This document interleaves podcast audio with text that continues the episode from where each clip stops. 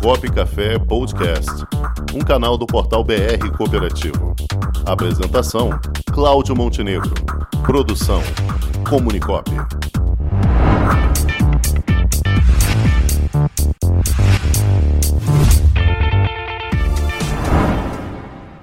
Boa tarde, Miriam Lund. Boa tarde, Montenegro. Boa tarde, Rangel. Boa Tudo tarde. bem aí? Tudo bem, minha querida? E, e então, Miriam? Turma aí cada vez mais endividada, Miriam? É, na, na verdade a gente tem até duas notícias, né? Tem uma segunda notícia que saiu hoje, é, que o comércio em agosto caiu sem explicação, né? Então teve uma perda aí significativa do comércio e que não consegue. Mas a explicação está nessa primeira notícia, né? Quer dizer, a população está altamente endividada. E esse endividamento, ele se deve a vários fatores. Primeiro, você teve o ano passado, com a pandemia, não sei se vocês lembram, que todo mundo pôde parar de pagar por um período para depois continuar. Só que nesse período que você ficava sem pagar, quatro meses, podia chegar a seis meses, os juros foram correndo e depois voltou. Então a gente sabia que quando entrasse esse ano que ia ter alguma dificuldade, né? Porque nem todo mundo se restabeleceu facilmente, né? Ou integralmente, né? Pós-pandemia. E tem um outro segundo aspecto que é a inflação. A inflação disparou, gente. Olha os preços como é que estão. Preços de alimentos, preço de transporte, exatamente tudo aquilo que impacta na vida da pessoa, né, na, na nossa vida, né, que impacta na nossa vida direto, é, né, acaba afetando o orçamento, atrapalhando o orçamento. Perda de emprego, desemprego continua alto, então é, o orçamento familiar reduziu, então muita gente está tendo que cobrir orçamento Agora voltaram as escolas, as escolas voltaram a cobrar mensalidade integral. Então, quer dizer, a conta não está fechando, né? Essa é que é a verdade, a conta não está fechando para a maioria dos brasileiros. A gente já vem falando sobre isso, né, Montenegro, há um tempão, a importância de reduzir o shopping, de guardar um dinheirinho, né? Então, é. É, Miriam, primeiro ano, não me fale de mais notícias, fale de boas notícias. Isso. Então, vamos lá. Hoje é o Dia Mundial de Planejamento Financeiro. Então, eu acho que é bastante interessante, porque a gente entrou na notícia do endividamento aumentando, do consumo, né, do comércio ressentindo, né, por conta dessa retração no consumo. E a gente tem hoje o Dia Mundial do Planejamento. Nós estamos na Semana do Investidor. Não sei se vocês sabiam, mas é a Semana Opa, Mundial do Investidor. Legal. O mundo inteiro está trabalhando educação financeira, como juntar dinheiro para investir, como ter uma renda extra. E hoje é o dia do planejamento financeiro. Então, eu acho que a gente pode abordar um pouquinho o que é o planejamento financeiro porque muita gente pensa, ah, eu vou me planejar, quando eu tiver dinheiro eu te procuro e vou me planejar. Então não dá para eu me planejar. Não, o planejamento financeiro é dar uma parada. Vamos olhar a sua vida hoje, como ela está e o que, que a gente pode fazer? Você está endividado? O que, que você tem? Como é que a gente pode partir? Então, o planejamento financeiro, a gente pode trabalhar em cinco etapas, tá? A primeira etapa é a gestão financeira. Né? Então, essa é a mais importante. É aquele instrumento né, para eu avaliar como é que você está, qual é a situação atual. Então, a gente faz a planilha de receita e despesa para ver se está fechando a planilha, né? Ou se você está se endividando, o que, que a gente. E aí a gente vai analisar o que, que pode cortar, o que, que não pode. Dois, olhar o balanço patrimonial. Se você hoje transformasse tudo que você tem em dinheiro, que, que seria? Positivo ou negativo? Será que você ia ter patrimônio negativo ou você está conseguindo aumentar o seu patrimônio todo ano? É uma visão diferente do imposto de renda. O imposto de renda é preço é, de aquisição. Aqui a gente está falando da visão patrimonial. Se eu liquidar tudo, se eu vender o que eu tenho hoje, quanto é que vale meu apartamento hoje? Quanto é que vale meu carro? Se eu transformar tudo em dinheiro e pagar todas as minhas dívidas, com quanto eu fico? E aí um outro ponto é o mapeamento das dívidas, né? Não sei se eu já comentei aqui, mas vou enfatizar de novo. Tudo que você parcela no cartão de crédito é dívida, Montenegro, Sim, tá? Dúvida. Então, parcelou é uma dívida. Então, é, ela conta também dentro desse índice de endividamento, tá? Então, a gente tem que fazer essa gestão.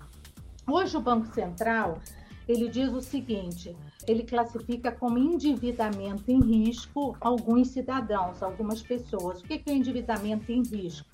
É aquele que pegou cheque especial, é aquele que pegou um crédito pessoal, então ele está com cheque especial, crédito pessoal, e ainda está parcelando o cartão na instituição. Então, quando ela, ele tem essas três modalidades simultâneas, ele está em risco de se transformar num super endividado. E o super endividado é aquele que já não consegue mais pagar é, as suas contas, né? Então, mas quando a gente planilha as dívidas, é legal porque a gente tem uma visão, dá uma dor, né? Eu sei que dói, eu sei, Montenegro, você vai reclamar que dói, fazer planilha é doloroso, mas tem que fazer, gente, tem que fazer, porque é, se eu entendo qual é a situação, eu posso tomar iniciativa.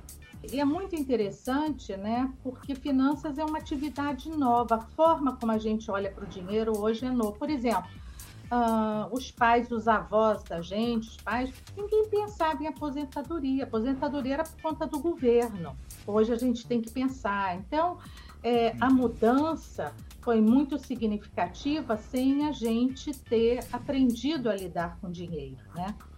Uh, então, o, endividamento, a melhor forma da gente sair é ver o que, que eu tenho para pagar. Fiz a minha planilha, o que, que eu posso pagar?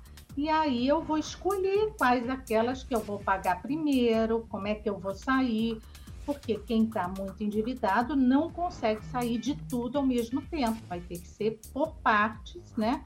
E avisando, não, eu estou vendo aqui, eu estou buscando uma renda extra, fazendo isso. Então, esse é o primeiro passo, planejamento financeiro. O segundo é, ah, você quer investir, investir para atingir sonhos, tudo? Então, você tem que buscar um rendimento acima da inflação. Porque quando você aplica seu dinheiro abaixo da inflação, você não está ganhando, né? Você não está nem recompondo o seu poder de compra. É, então, aonde você está aplicando? Hoje, por exemplo, é, assim, eu considero como as melhores aplicações hoje são os títulos pré-fixados e inflação mais juros. Hoje, inflação mais juros está pagando, uh, por exemplo, um tesouro direto está pagando inflação mais 5% ao ano para quase 5%, né? Para 2035. Ah, Miriam, é muito longe. Não, não é. 2035 é 15 anos, é muito rápida, né? Então, é, a gente precisa. É, rapidinho, 14. Uh, agora. Rapidinho. Oi? Passa rapidinho, 14 hum? anos. Passa muito rápido, Passa. ainda mais a gente imaginando que vai viver 100 anos, é. né? Então, então passa muito rápido. É, então, o outro ponto é a gente precisa se planejar para aposentadoria, né? Então, precisa pensar como é, quanto se eu me aposentasse hoje, quanto eu ia precisar. E todo mundo subestima, né? É engraçado. Só que a gente esquece, às vezes, quem trabalha em empresa, que quem paga o plano de saúde é a empresa. Quando você for se aposentar, você vai ter que pagar seu plano de saúde, né? Ah, eu trabalho numa empresa que eu ganho é, auxílio alimentação. Saiu da empresa, não vai ter auxílio alimentação. Então, muita gente que se aposenta acaba embolando porque não fez um, um planejamento, né? Embola a vida. Então, é só a gente organizar para ver quanto que eu vou precisar de dinheiro se eu me aposentasse hoje, né? Então a gente trabalha assim. Uh, o outro ponto é seguros. Seguros as pessoas dão, não dão muita atenção, né? Fica achando que é para instituição financeira, para cooperativa atingir meta. Hoje me ligou uma cooperada dizendo: Ai, Miriam, a cooperativa me ligou para eu fazer seguro, que eles estão no mês das metas de seguros, mas eu acho que eu não vou fazer, não. Aí eu sentei com ela e falei: Olha, é, você hoje está ainda endividada, ainda tem uma dívida para pagar que você não está conseguindo pagar nem negociar. Você tem duas filhas que ainda estão estudando, já são grandes, mas ainda estão estudando, estão na faculdade.